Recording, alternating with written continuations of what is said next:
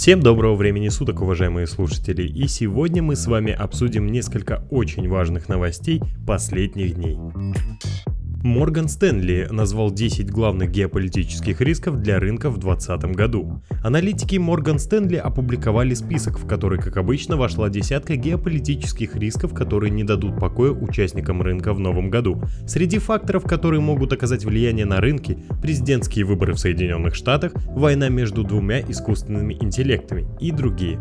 На первой позиции в списке от представителей Морган Стэнли располагается кризис управления в государствах с демократическим режимом. На втором месте такой фактор, как формирование торговых блоков с признаками конкуренции. Ну а на третьей позиции оказалась нестабильность китайской экономики. Среди других факторов в списке, которые однако менее вероятно окажут воздействие на рынки, непредсказуемость президентских выборов в Америке, поздний старт активизации европейской экономики, популизм, преобладание потребностей акционеров, японификация, это речь идет о западной экономике. Понятие определяет обстановку, при которой уровень инфляции положительное время сохраняется на крайне низком уровне, и развитие экономики не получает нужные стимулы. Подобные трудности наблюдались в Японии в период с 1980 по 90-е годы.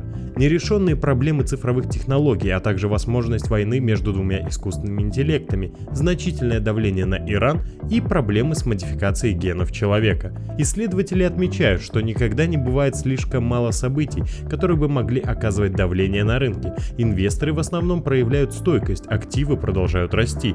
Некоторые факторы могут показаться странными, например, о модификации генов.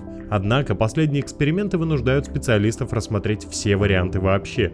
Авторы исследования также проанализировали, насколько точно сбылись их прошлые прогнозы. Как оказалось, позапрошлом году только 4 пункта из всех на самом деле оказали воздействие на рынки, а в 2019 году лишь 3 фактора из списка оказались важными для рынка.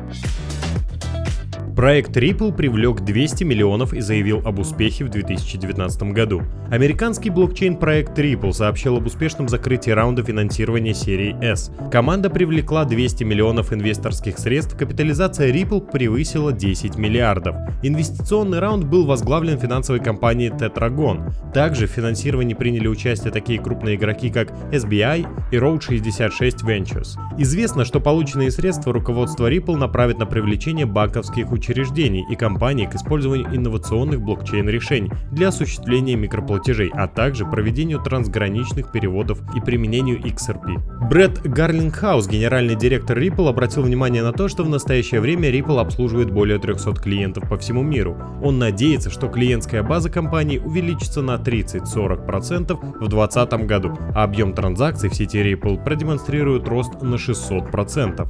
Гарлингхаус также обратил внимание на успехи компании MoneyGram, где криптовалюта XRP используется для осуществления 15% переводов в Мексику. Кроме того, наблюдается значительный объем операций, в которых принимают участие австралийский доллар, бразильский реал, а также филиппинская песо.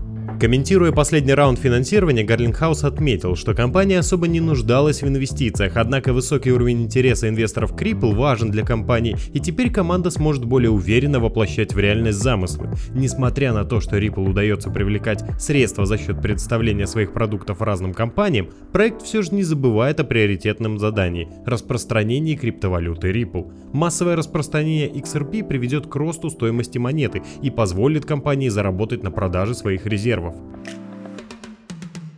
Резервов. Конгресс США внесли новый законопроект о регулировании криптоотрасли. Накануне в Конгресс США был внесен новый законопроект, который нацелен на повышение уровня регулятивной определенности в криптопространстве. Новый законопроект был предоставлен конгрессменом Полом Госсером. В частности, он предусматривает распределение полномочий разных ведомств в надзоре за криптопространством. Согласно документу, все криптоактивы разделяются на три категории. Непосредственно криптовалюты, продукты, которые являются криптовалютным биржевым товаром, а также криптовалютные ценные бумаги. В документе имеется предложение о назначении конкретного ведомства на роль регулятора за рынком. Так, сеть по борьбе с финансовыми преступлениями занималась бы первой категорией, комиссия по торговле товарными фьючерсами своей второй категорией, а представители комиссии по ценным бумагам и биржам третьей. Кроме того, для всех вышеупомянутых видов активов предлагаются определения. Под биржевыми товарами подразумеваются экономические блага и услуги. Под непосредственно криптовалютами подразумеваются продукты, которые привязаны к курсу доллара, или синтезированные с помощью блокчейн-технологий деривативы, а под ценными бумагами имеются все долговые, долевые и производственные инструменты, основанные на блокчейне. В документе также говорится, что секретарю казначейства при поддержке сети по борьбе с финансовыми преступлениями необходимо предоставить правила, требующие отслеживания транзакций с участием криптовалют, в том числе стейблкоинов, а также других действий лиц, которые принимают участие в подобных операциях, аналогично тем правилам, которые применимы к финансовым учреждениям в контексте переводов с традиционными валютами. Криптобиржа Bitfinex сообщила об отмене комиссий за внесение депозитов в цифровых валютах, в том числе и стейблкоинах. Bitfinex начала взимать с пользователей комиссии за депозиты в декабре 2017 года. Этот шаг был предпринят компанией с целью предотвратить поступление на кошельки торговой платформы большого количества переводов с незначительными суммами. Это тормозило деятельность системы.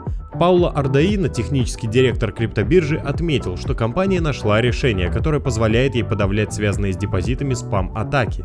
Так, у компании больше нет причин для того, чтобы продолжать взимать с клиентов дополнительные сборы. Стоит отметить, что отмена комиссии открывает доступ к услугам платформы большему количеству розничных трейдеров, которые хотят выйти на крипторынок с небольшим капиталом. На депозиты в фиате на бирже по-прежнему действует комиссия. Стоит отметить, что некоторые криптобиржи все так же требуют комиссии за внесение средств на баланс. Например, американская платформа Kraken взимает с пользователей комиссию за создание адреса и внесение средств в определенных криптовалютах.